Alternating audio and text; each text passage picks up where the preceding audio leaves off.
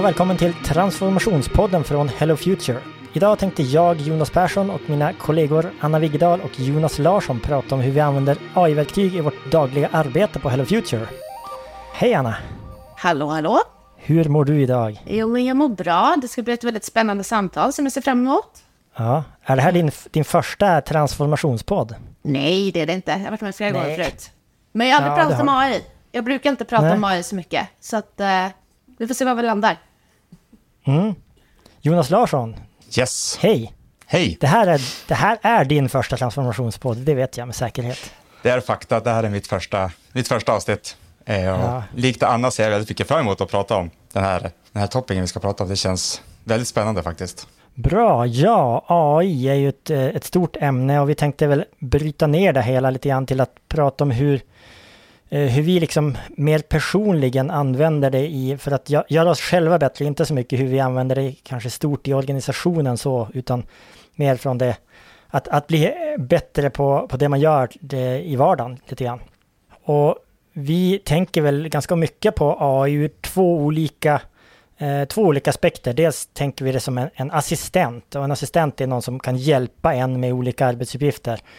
Allt från att eh, liksom skriva, skriva en eh, kortare text till att eh, hjälpa en med enklare arbe- arbetsuppgifter. Så.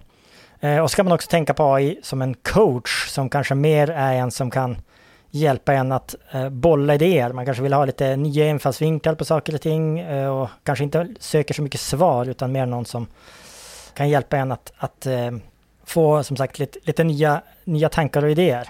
Men jag tänker vi kör igång på en gång, eller? Vet. Låter bra. Rakt på sak. Vi gör det.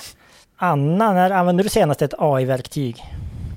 Ehm, det var nog senast igår.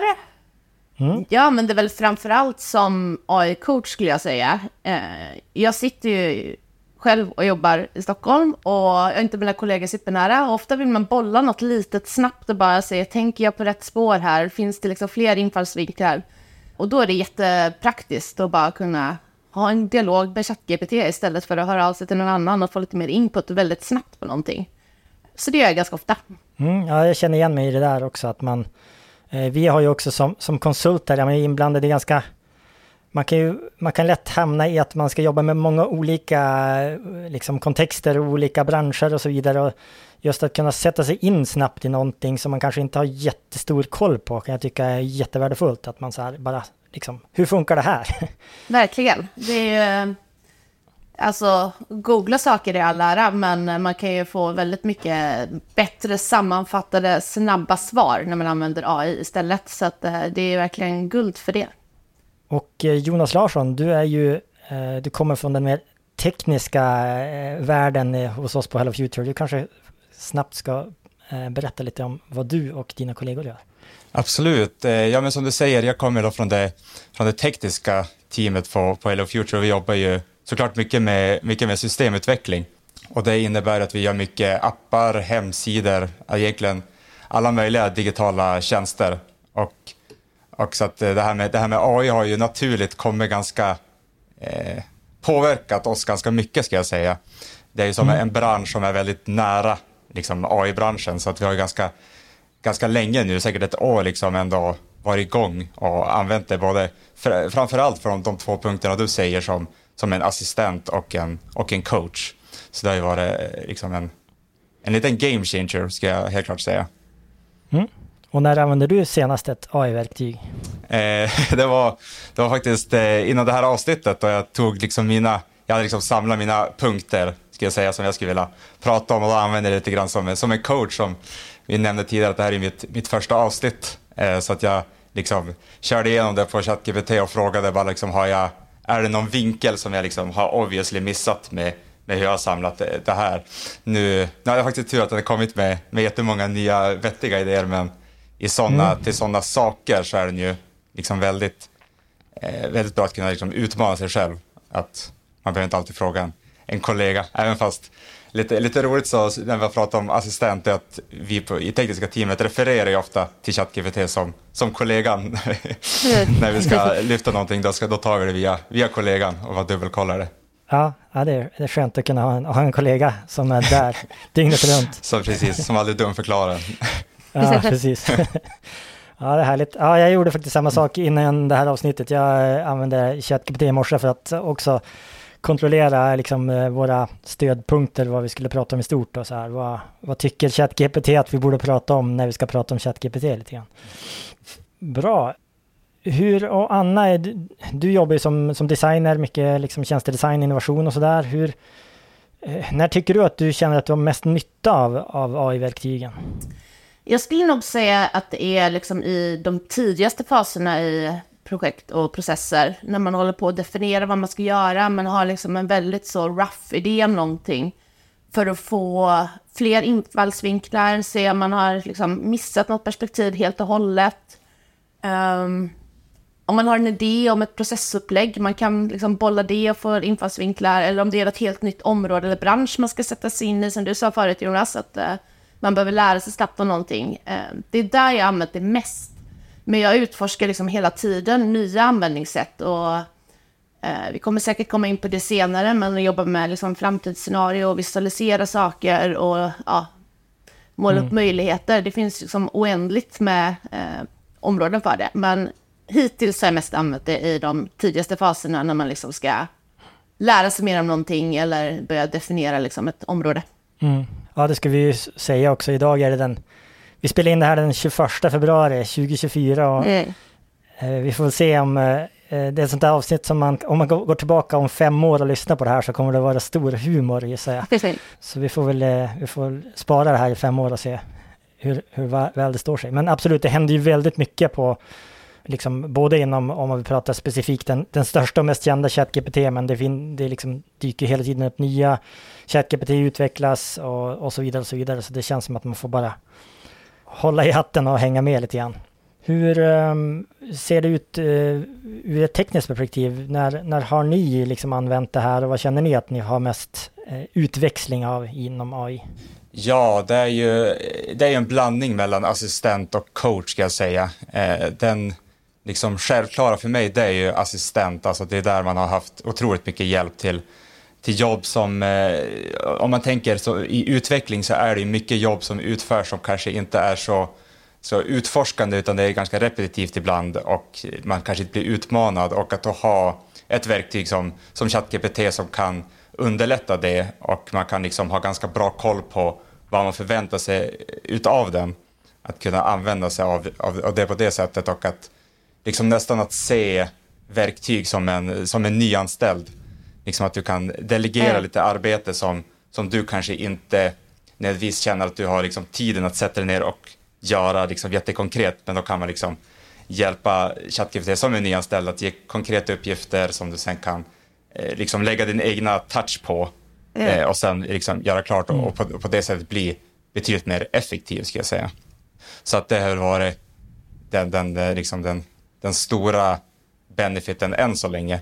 Men mm. eftersom hur, hur verktygen blir bättre och bättre så ska jag också säga att, att som, en, som en coach eh, har också blivit liksom en, en, en stor grej eftersom att i, i mjukvaruvärlden, den ändras ju inte lika snabbt som, som AI-världen men relativt snabbt att hålla sig up to date med allt är ju väldigt svårt och att den kan ju bidra med mycket andra, många andra perspektiv på, på dina lösningar som gör att du kan, liksom, kan utmana dig själv att liksom, har jag skrivit liksom, en, en rad, inte en rad, men en samling kod, då kan jag liksom skicka den till den och se, är det här en, liksom, ser du några säkerhetsbrister med det här? Finns det andra liksom, vinklar jag skulle kunna antackla det här problemet? Eh, och sådana såna saker som du kan inte riktigt näga dina kollegor med att skriva sådana varje gång du, äh. du gör det, men att mm. det är ett väldigt lätt och naturligt sätt att göra, göra sånt på. Eh, har du några eh, så superkonkreta mm, eh, exempel på hur ni har, hur ni har använt det i, i liksom när ni har utvecklat saker? Mm, absolut, det, det, har jag nog. En sak som kommer direkt till, till huvudet det var för ungefär två månader sedan, kanske då var det en av våra, våra kunder som vi har en app till som kom med en, en uppgift att vi ska översätta hela appen från, från svenska till engelska. Och det är en, en sak som är så här att Eh, det är en ganska stor app med många sidor, mycket features och det är ju ja, tiotusentals rader kod i den. Så tänker man ju direkt att, att översätta det här kommer ju att, det kommer ju ta tid. Och det är ingenting som, som jag kommer lära mig någonting utav eller liksom mm. utveckla så. Eh, så då direkt började jag tänka att hur ska jag kunna använda ChatGPT till, till det här? Och började liksom skriva med den hur man skulle kunna göra på ett bra sätt och då kom ju, Eh, tog jag fram förslaget att den kunde hjälpa mig göra som ett litet skript som är liksom en, en liten, ra, en liten stuttkod som du kan köra för att plocka fram alla olika texter då i den här applikationen och liksom lägga det i, i en lista.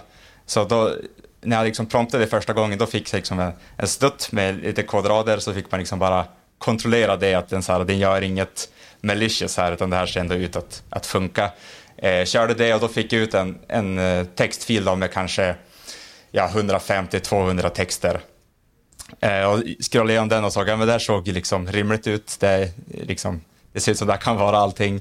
Eh, så tänkte jag så här, men varför, ska, varför sluta här? så då, då var det också lite hjälp att, att översätta hela den där listan sen då, till, från svenska till engelska. Eh, för att det är också en sak som, då skulle jag kunna göra det, men det, det tar ju också tid såklart. Eh, så att den, den översatte allting. Såklart fick man då gå igenom och kontrollera liksom att översättningen ser ut att stämma med hur vi vill kommunicera. Eh, och gjorde lite finslipningar på det och sen så bara köra in allt det i, i appen och sen bara navigera och kolla igenom hela appen. Är det några strängar, vi, några texter vi har missat här? Eller, men det såg, det vart ganska snabbt, ganska liksom klart att allting har ändå text här. Mm. Och, så att hela den här uppgiften tog ju egentligen ja, lite under en timme, ska jag säga. Och liksom, skulle jag göra det här manuellt så är det ju, är det ju en, två dagar. Så då var liksom både, både jag och kunden ganska nöjda att, mm. att man liksom kunde, kunde göra det på ett sånt effektivt sätt. Så att det finns ju många scenarion som den eh, som verkligen har gjort, liksom, som gör skillnad. Sjukt bra mm. Ja. Jag tänker också, kan det vara Eh, kan det bli en extra press att man liksom, när man kan använda de här, att det ska gå snabbare också? Eller hur, hur känner man att man har en, liksom en superkraft eller kan man snarare känna att det här blir, det kan bli jobbigt? Att, kan du inte använda AI för det där? Det skulle jag verkligen säga att det görs. Alltså det är att eftersom att vi, eller jag dock, jag tror egentligen hela tekniska teamet har ju använt speciellt ChatGPT ganska mycket så att vi vet ju om uppgifterna som funkar och vilka uppgifter som inte funkar. Och med det sagt så kan du med folk som kanske inte har använt det så mycket så kanske du kan få liksom ett en litet annars perspektiv på uppgifter som man kan använda den till. Och att så här, mm. kan du inte använda ChatGPT åt det här och då är, kan det vara ibland uppgifter som man direkt tänker att nej, det här det här går, går inte. Vi, vi, kom, vi kommer in på det lite sen också med liksom risker och sånt där och det är ju att det är ju, är ju alltid ett verktyg. Det är inte så att man liksom kan ge den en uppgift som, som en människa ska få än och bara förvänta dig ett resultat.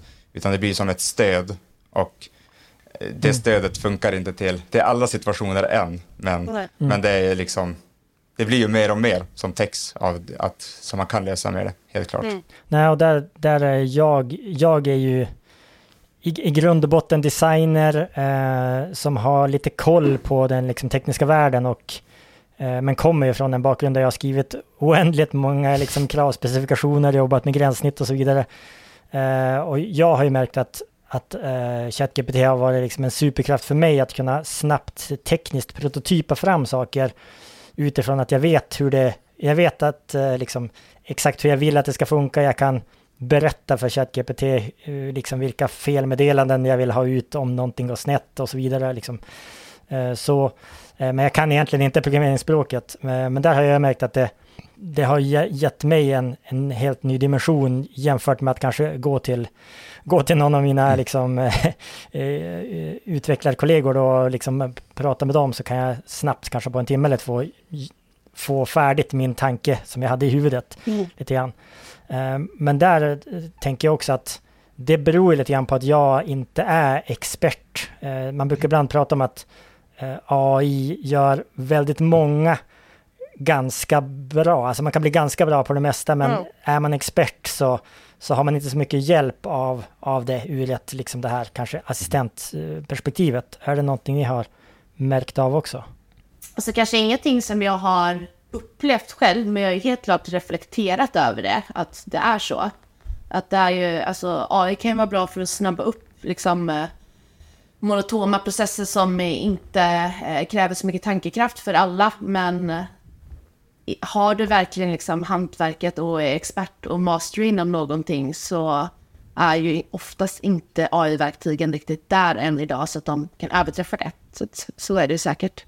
Jag skulle absolut säga att jag håller med om det, att som Anna du pratade om tidigare, att, det, att den funkar väldigt bra i tidiga processer. Äh.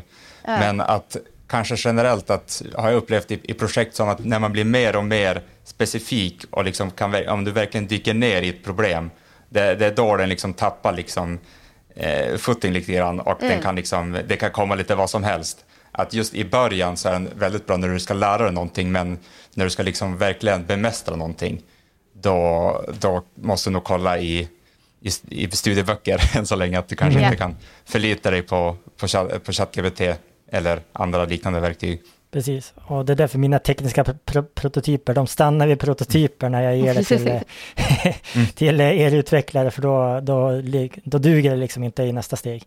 Men det som, det som är bra, när, som du jobbar Jonas, det är att när du kommer med någonting nu då, när du har använt ChatGPT, liksom, då kan du ha byggt på en grund, så då kan det vara att när det kommer en uppgift till oss så kanske det är bara några final touches liksom, för att få det här att verkligen gå i mål. Att det där första arbetet är liksom ofta ofta gjort. Ja, nej precis. Och det, det finns, uh, uh, ja, det finns många, många roliga exempel. Jag har själv också använt, uh, använt ChatGPT för att skriva ett testamente en gång. Oj! vilket jag liksom, jag bad den liksom, okej okay, det här är variablerna som ska in, skriv det i form av ett liksom juridiskt godkänt testamente. Och sen visade jag det för en, för en jurist och sa att det var ChatGPT som hade skrivit det och han, han skrattade ganska nervöst eh, efteråt. För, eh, uppenbarligen var det väldigt bra och helt korrekt eh, liksom skrivet. Eh, och det säger kanske lite grann om att eh, den här liksom enklare formen av juridiska texter är också en sån där sak som kanske inte är egentligen en expertkunskap utan det är liksom man behöver mest pussla ihop kända, eh, liksom, känd fakta på något, mm. på ett bra och liksom rätt skrivet sätt. Men Eh, sen finns det då förmodligen då en nivå över hos juristerna när de behöver liksom sin expertkunskap. Mm. Ja, men just när det handlar om att liksom formulera texter utefter liksom en viss stil eller ett typ av språk. Det har jag ju märkt, det funkar ju fruktansvärt bra. Ja, där har jag, jag har skrivit, eh, jag har skrivit många liksom eh, sådana här halvkort korta texter i liksom, som ska ut i något kommunikationssyfte sådär. Äh. Där man inte riktigt får ihop texten bra och sen kan man ja, men be ChatGPT skriva tre till fem stycken varianter på samma text. Och, uh, sen kanske man klipper ihop dem uh, i slutändan till en, en ny text. Men uh, den typen av, av ja, tillbaka till coach.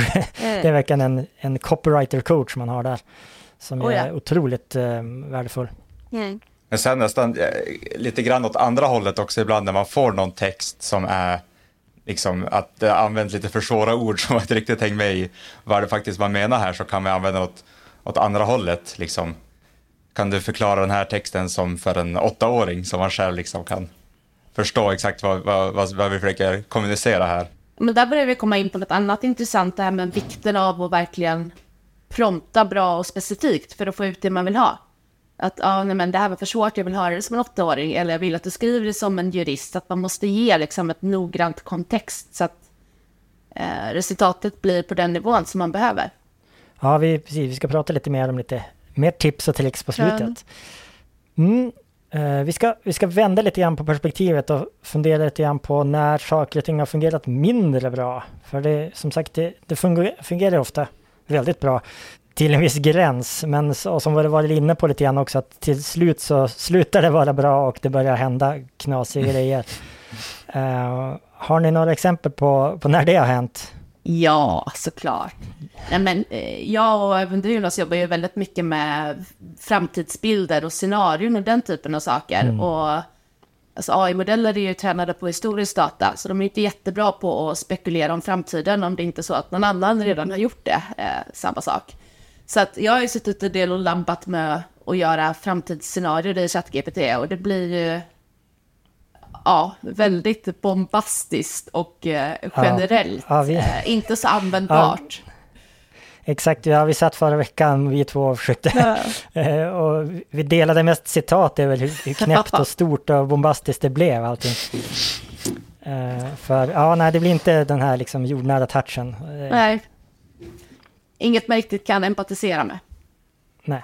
Men det är väl också tillbaka till lite grann hur eh, man måste lära sig liksom skriva på rätt sätt för att få, få rätt eh, output och så vidare. Och det, det kanske då är, där är vi kanske inne på den här liksom mer expertnivån att vi måste liksom, vi kanske inte kan få svar, svaren på eh, runt framtidsscenarios från en ChatGPT som, som bygger som sagt på historisk data på det, det viset. Men då finns det ju andra relaterade delar som man kan få med hjälp. Man kanske kan få jättebra hjälp att sammanfatta trender eller liksom eh, brodera ut signaler man har fångat upp och hitta liksom fler liknande signaler. Eh, och sen får man göra själva scenarioarbetet själv, men man kan ju få hjälp att få en bättre grund. Så det är återigen den här coachrollen. Ja, Jonas Larsson, har du några Ja, det är bra många... misslyckanden? Det är många fallgropar eh, som finns där ute. Eh, det finns ju inget kon konkret så här, exempel jag skulle eh, dra, men jag skulle mer kanske sammanfatta det på något sätt att de, de vanligaste fallgroparna jag ser det är ju att om du inte riktigt har förstått vad verktyget är och hur du kan använda det. Och med det här så är det mycket att, att det, det är lätt att se till exempel ChatGPT som en magisk lösning som är liksom den här burken som du bara kan skicka in vad som helst och det du får ut är liksom guld.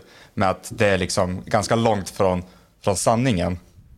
Och att när man eh, har den, den approachen så finns det stor chans att man liksom att det kommer hamna väldigt snett. Eh, så att det första jag skulle säga är att man måste verkligen förstå vad det är och användningsområdet och en, en, sak som specifikt jag tycker är väldigt viktig, det är det här med att specifikt ChatGPT är ju en sån sak som alltid kommer att ge svar på det du, det du frågar, oavsett om, om den vet det eller inte. Mm. Och att om du inte har det här i bakhuvudet så är det lätt, det är många gånger jag har skrivit frågor till den och så har den bara gett mig en, en magisk lösning som jag säger, grymt, det här ser ju asbra ut. Men det är ju, alltså då har ju den bara som hittar på något, något svar som, som, nästan för att plisa mig. Men mm. då blir det liksom mer bara en, en frustration att så här, okay, men finns alltså så kan man liksom, då fastnar du i en endless loop med att du får saker som, som inte funkar. Så att, att bara betona hur viktigt det är att alltid kontrollera svaren du får och liksom lägga sin egen touch på det och att se det som ett, som ett verktyg som, som kan eh, stärka dig inte liksom ersätta dig, att du kan liksom ge den ett svar och så bara lita på att det du får ut, det kommer att funka och så gå vidare med din dag. Så att om man liksom har det i, i åtanke tror jag att man tar bort många av fallgroparna. Äh. Precis, man ska nästan se det som en, en kollega som man inte litar på. Exakt. Kan man, kan man sammanfatta det så? ja, ja, men det, det, det är en bra sammanfattning. Ja. Det finns inte en människa man tror kan allt i hela världen, så det är väl bra synsätt tycker jag. Exakt. Mm. Och, och, eh, och, det som också kan vara där att om det är en människa du inte litar på så kan det ändå vara, man kan ju oftast eh, plocka upp från, från människor, liksom, är det här någonting den här personen faktiskt vet? Men om du ska göra det mot ChatGPT, för att den låter alltid väldigt säker. Ja. den har väldigt mycket självförtroende. Eh, så att eh, det, det är helt klart det, det viktigaste, mm. ska jag säga. Nej, och där tror jag det finns, eh, just när man pratar teknik är det ganska, ganska enkelt att, eh, att förstå när den gör fel, för då kommer det att sluta fungera. Eh, men det kan ju vara värre när det är andra typer av, av saker. Ehm, som, ja men till exempel man vill ha den där eh, sammanfattningen på det där ämnet som man inte riktigt hade koll på. Och då gäller det att, ehm, jag har upplevt att man är det ett ämne man absolut inte har någon koll på alls är det svårt att vara källkritisk också och mm. förstå om det överhuvudtaget skulle kunna vara sant eller inte. Uh, och det är väl egentligen den, uh, det jag har haft lite problem med det är så här, ja men, uh, vet jag tillräckligt mycket om det här ämnet för att överhuvudtaget kunna, kunna förstå om ChatGPT har gett mig en bra sammanfattning eller inte. Mm. så det är väl en liten balansgång kan jag tycka. att, att liksom, Mm. Är det ett bra svar eller har den hallucinerat någonting? Nej men exakt, det, känns som att du måste ju nästan på något sätt, som du säger, i, i den tekniska världen är det ju väldigt lätt för då kan du liksom göra ett konkret test och se funkar det här eller funkar det inte. Men eh, att annars måste du kanske ha, liksom antingen du måste ha kunskapen själv att se att det här är rätt eller det här är fel eller faktiskt ha något sätt att kunna kontrollera det. För annars mm. är det liksom out of, lite out of your depth, liksom, att du måste kanske Precis. hitta lite en annan som lösning. det, precis, lite som juristen man kan ko- kolla av med Mm. i slutändan, sådär eller någonting. Jo, Precis. exakt. Det inte, du kan inte skicka in det liksom bara och, och lita på att kanske donera alla dina pengar till OpenAI helt plötsligt. Är lite risky. Mm. Ja, intressant. Ehm, har vi några fler uh, fallgropar, saker vi, vi känner att eh, det här känns eh, skakigt? Alltså kanske inte fallgrupp riktigt så, men en del av verktygen jag har liksom labbat med och testat är ju ganska tidiga och omogna. Jag har till exempel använt ett AI-verktyg för att transkribera intervjuer, så bara ljud till text. Eh, Det är jättesmidigt, man sparar hur mycket tid som helst, men resultatet var lite sisådär för att jag pratade med personer från olika länder som pratade engelska och hade väldigt mycket brytning i många fall och det var svårt för det AI-verktyget att fånga upp. Så ja, man skrattade ju väldigt mycket åt eh, texterna man fick ut. Det var ibland totalt oförståeligt liksom i ord. Eh, så det är ingen fallgrop, men det visar ju på att det finns ju mycket utveckling som fortfarande behöver göras för att det ska bli så bra som man önskar ofta pratar om att det är. Och det går ju också fort Ja. framåt. Exakt, fallgruppen kanske Mm. snarare att man, eh, man, eh, man liksom eh, lägger bort verktyget och kommer inte att ta upp det igen någonsin. Men det kan vara så att några, någon månad senare så funkar det jättebra. Ja men verkligen. Så att antingen det eller att man tänker okej nu låter jag AI fixa det här och kollar inte noga nog på resultatet för att man tror att det ska bli bra. Och inser inte hur mycket halvpåläggning som faktiskt krävs för att det ska bli användbart. Så det kan ju slå åt båda håll tänker jag. Mm. Spännande. Jag tänker att vi kan eh, avrunda det här med lite, lite tips och tricks om hur man, eh, hur man kan använda de verktygen, vilka verktyg som, eh, som känns mest spännande och så vidare. Eh, om vi har några saker som gör att eh, våra lyssnare kan boostas lite grann i AI-världen. Eh, jag skulle kunna börja med ett eh, mitt tips på en, på en, en Google-ersättare som heter Perplexity. Som är en, en AI-tjänst som har gjort att jag nästan slutat helt googla. Det är alltså lite grann av en eh, ChatGPT men den kommer också med källhänvisningar i, i svaren. Vilket gör det enkelt att liksom fortsätta att eh, utforska och eh, liksom hitta källan till vart saker och ting kommer ifrån. Det har, eh, för mig var det en väldigt bra tjänst eh, just för den. Liksom, en klassisk googling där man eh, både kanske söker ett snabbt svar men också kanske vill ha lite, eh, lite mer fakta efteråt. efteråt. Eh, och den, också, den kan vara jättebra för en sån sak, sak som att eh, ja, men ge mig en lista på alla kommuner i Sverige som börjar på bokstaven S plus eh, storleken på kommunen. Då får man direkt listan och sen får man eh, källhänvisningen till, ja men det här är taget från SKR eller vart det nu kan vara. Då ser man att okej, det, det är på riktigt och så vidare. Eh, så den är jättebra för den typen av, eh, av eh, googlingar. Vi får sluta kalla det googlingar snart. Jag vet inte vad vi ska kalla det istället. AI-sökningar? Nej, jag vet inte. Ja, AI-ing, det har jag som inte ett bra kling till, så jag vet inte. AI-ing. Ja, eh, har ni några eh, tips att komma med? finns ju risk att man är lite tråkig här och vad säger ChatGPT? Eh, den har ju täckt mycket av behoven som, som jag är ute efter just nu. Eh, och även om det har börjat komma ganska specifika modeller till specifika ändamål så tycker jag ändå att ChatGPT har, är väl den som har funkat bäst på, på det jag vill ha. Men att jag tror att inom en snar framtid så tror jag att man kanske måste lyfta blicken lite grann och se vilket eh, område jag vill fokusera på och hitta liksom de som har bäst tränad data för det. Men, men just nu är ju, jag, jag, jag snor eh, tipset ChatGPT från, från er. Ja, men jag skulle nog sagt samma sak också, men det beror nog mycket på att jag liksom inte riktigt fått in en rutin i mitt dagliga arbete på att använda några andra AI-verktyg. Det är liksom studsar upp ens flöde ofta som man tänker, åh det här ska jag testa, det här ser intressant ut. Eh, och sen har jag väl gått in och testat några av dem någon gång ibland, men jag har inte hittat exakt när det passar mig att använda. Så att då är det framförallt ChatGPT jag faktiskt aktivt använder ofta. Och sen en del bildgenerering också. Men det tänkte jag att det är du vår största expert på Jonas, så det kan ju du få säga mer saker om. Mm, ja, precis. Eh, vi har, vi har många poddavsnitt med AI-genererade omslag. Eh, och vi använder det ju, ja precis, det en, har ju blivit en, eh, en jättebra, eh, liksom, ett jättebra sätt att, att eh, snabbt kunna skapa bilder som, eh, som fungerar i, i, liksom, i marknadsföringssammanhang och liknande. Eh, och även där är ju, numera är ju DALI in, inbyggt i ChatGPT och den är ju eh, väldigt bra eh, på, på väldigt mycket och man får ju liksom ut eh, helt okej okay bilder ur den. Sen eh, använder jag också väldigt mycket Stable Diffusion. Eh, kanske lite mer av en, en expertmodell som man måste, jag installerar den på min egen dator och kan sitta och jobba med den, men där kan man jobba mer med att kanske byta ut bara delar av bilder och liknande.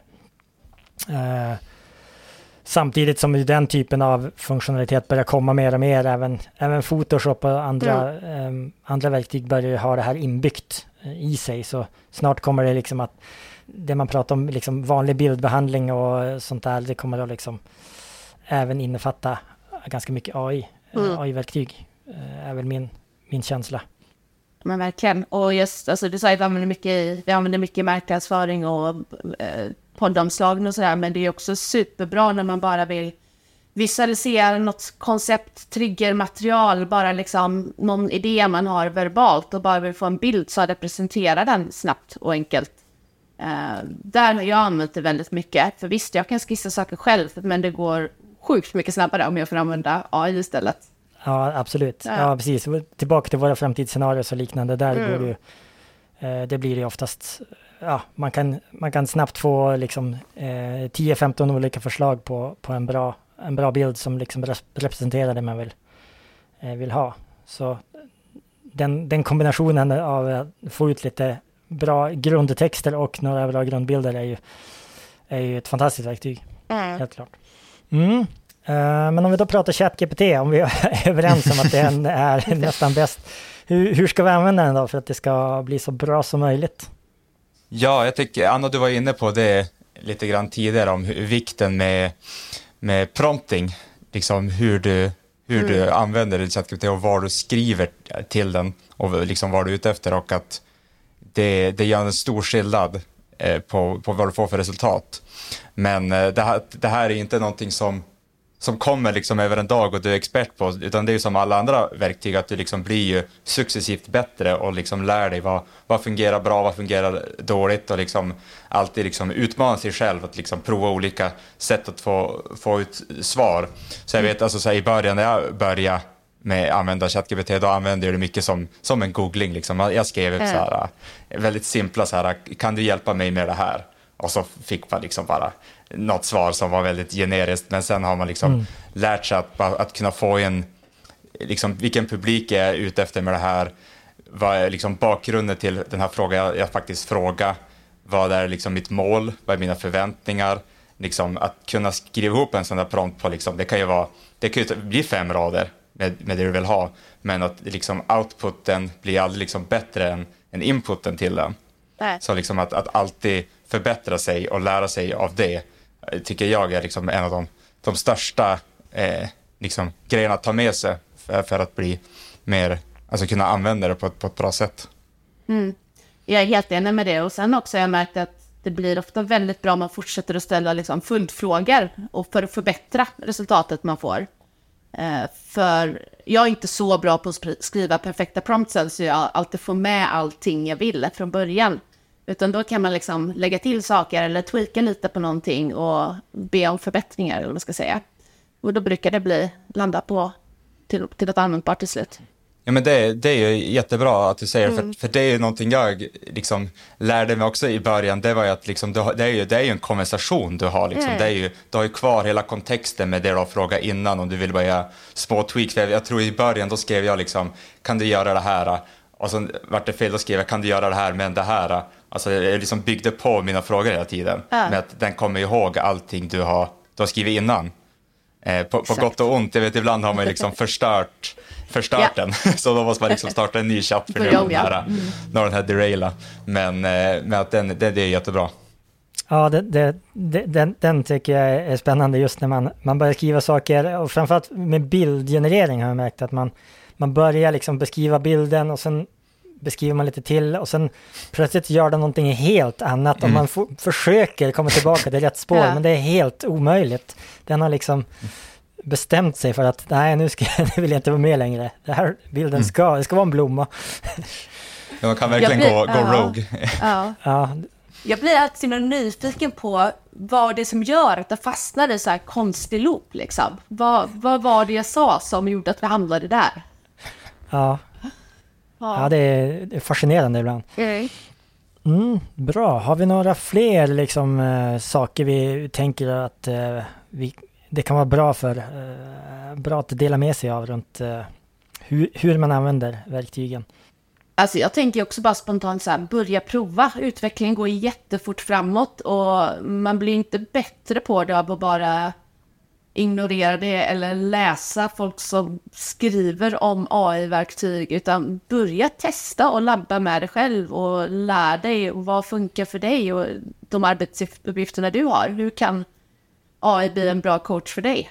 Det är någonting man får, det är som ett förhållande man måste bygga upp liksom. Så att börja träna på det. Ja, verkligen.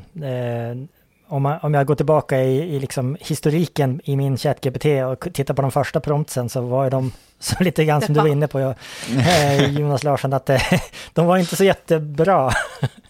Utan det är någonting man får, man får träna på det helt enkelt, Ja. som med allt annat. Och, med, och med det skulle jag också vilja säga att eh, liksom, det har ju vi varit ganska bra på, att, i alla fall liksom, jag tycker hela Hello Future, men även liksom, i, i det tekniska teamet, att liksom, dela våra kunskaper och liksom, vilka verktyg vi stöter på eh, och liksom, vad funkar bra. Det, jag tycker, på, i alla fall mycket i, säg, tidigt skede då alla var ganska fascinerade av hur bra det var, så var det liksom, vi fick upp jättemycket exempel på, på saker man hade gjort. Och liksom, jag tror det motiverade många att komma igång med det själv. Eh, jag tror det var en av sakerna som motiverade mig att så här, oj, kan jag göra det liksom så där mycket lättare? Ja, då, då var det liksom så här en no-brainer att, att börja med det. Men att liksom att det blir också en, en kultur att, liksom, att man kan bygga upp, att man, man delar och liksom för, för som vi är inne på att det är ju, det händer så otroligt mycket så att det är svårt Mm. att liksom vara Alltså ta, ta, ta över det ensam och liksom på det viset och bara hålla sig uppdaterad, det är jättesvårt. Att liksom ha att bara dela kunskapen gör, gör stor skillnad. Ja, verkligen. Absolut. Ja, det finns det ju en, jag menar det, det händer ju så pass mycket, mycket med hur, hur prompter också, hur man skriver dem, för, alltså när det kommer nya liksom, uppdateringar av, eh, av alla verktyg så förändras ju också hur man ska skriva och hur man skriver på ett bra sätt och så vidare. Och, eh, jag läste senast igår en, en som, eh, jag tror artikelns namn var The End of Prompt Engineering. Att, snart är det liksom på väg bort hela den, den kunskapen också. Så det, det händer ju hela tiden saker som gör att man, eh, ja, eh, med det sagt ska man nog kanske inte liksom bara ge upp och tänka att allting händer så snabbt, utan det eh, man får nog vara beredd på att däremot att det kommer att fortsätta förändras hur man använder de här verktygen hela tiden. Men det är egentligen bara genom att använda dem som man kommer att kunna hänga med och, och liksom förstå. Eh, Ja, men det, liksom kan använda dem. Det tror jag är, är jätteviktigt också att, eh, liksom att när man, man kan liksom tänka att just nu är ju AI-verktygen så dåliga de någonsin kommer att vara och kommer liksom bara bli bättre. Och att ju senare du, du kommer igång med att använda det, just där det blir liksom gapet till att förstå hur de faktiskt fungerar. Så att jag tror att fallgroparna som vi har pratat om tidigare kan bli mindre självklara desto senare du kommer igång med det och att det kan öka risken med, med att, alltså att, att fallen kan bli större eh, och att det, är liksom viktigt att, att på något sätt komma igång och förstå det tidigt. Det kan nästan vara bra att det inte funkar perfekt för att då kan man liksom, då får man inte den här insikten att det är liksom en, en magisk liksom, gud som bara löser allting utan det, du vet att det är, det är liksom, den, har, den har flaws. Och det är en väldigt bra poäng. Ja, eh, en sak till jag kom på det är att, eh, och som jag, eh, det tog ett tag innan, innan poletten trillade ner, men eftersom den också är väldigt duktig på svenska, ChatGPT, så kan man, eh, dels kan man ju prata med den på svenska, men också blanda har jag märkt. Ibland är det så här, man har inte orden på rätt språk eller liksom så här, ah, vad heter det där på svenska längre? Äh, det spelar ingen roll, jag bara Mm. skriver. Eh, de kommer ändå förstå, liksom, även om halva texten är på svenska och halva på engelska, så Eh, Så kan man bara välja, skriv svaret på svenska kan man ju skriva, eller Mm. skriv det på, på bokmål om man vill ha det Nej, men det, det är, ganska- jättebra poäng. Ja. Ja, och det är ganska häftigt egentligen att man eh, liksom, man behöver inte egentligen bry sig om särskilt mycket vad, hur man, liksom, bara man eh, som sagt specificerar hur man vill ha svaret. Och, och, och med det också, att, jag tror vi var inne på det lite grann innan, men att så här, hur viktigt det kan vara ibland att skriva vilken publik det här är för, vilka ska läsa det här. Är liksom samma sak med språk, att det här ska vara till, liksom, det här är till mitt, mitt barn eller det här är liksom till, till en journalist eller jag vet inte vad det kan vara, men att den kan verkligen anpassa outputen till efter den som ska ha det. Även om du kanske måste göra handpåläggningar så kan du liksom få en bättre mall, om man säger så, Mm. på, på outputen. Så det, de går ju liksom lite ihop. Ja, och inte bara språket, också så här vilket format man vill ha. Det ska vara en punktlista, det ska vara max 500 tecken eller vad man nu är ute efter. Eh, man det tydligt från början så blir det oftast mycket mindre manuellt handpåläggningsarbete för dem själv sen. Mm. Känner vi att vi har eh, tömt ut ämnet för idag eller har vi något mer på hjärtat runt de här bitarna? Så det finns ju alltid jättemycket man kan säga, men jag tycker vi har täckt in mycket nyttiga saker om just AI-verktyg i det dagliga arbetet. Så, ja, känner mig nöjd. Ja. Jag håller med. Det känns som att jag har både liksom lärt mig saker för att höra era, era perspektiv och att, liksom, eh, att, att fånga det hur det är idag är, är jättesvårt och sen att börja prata om morgondagen är ju ännu svårare. Så att Eh. det, vi, vi skulle kunna hålla på hur länge som helst, men jag tror för, för den här gången så kan vi ha exhausta det, men vi får se hur framtiden. Precis, vi får, vi får spela in ett annat avsnitt om framtiden. Precis. Och om eh, små, små triviala ämnen som vader, medvetande och annat. Mm. Det, det, det får bli en annan gång. Lätta frågor. Ja, Ja. nästa filosofiska avsnitt. Ja. ja men eh, bra, jag får tacka Jonas Larsson, Anna Vigdal och mig själv, eller säga, Jonas Persson. Eh, så hörs vi igen i eh, en annan podd senare. Tack för oss! Tack, tack. Tack och hej! Du har lyssnat på ännu ett avsnitt av Transformationspodden. Den här podden görs av Hello Future och vill du veta mer vad vi kan hjälpa dig med som innovations och utvecklingspartner så gå in på vår webb hellofuture.se och läs mer. Eller kanske boka en digital fika med någon av oss så kan vi berätta mer.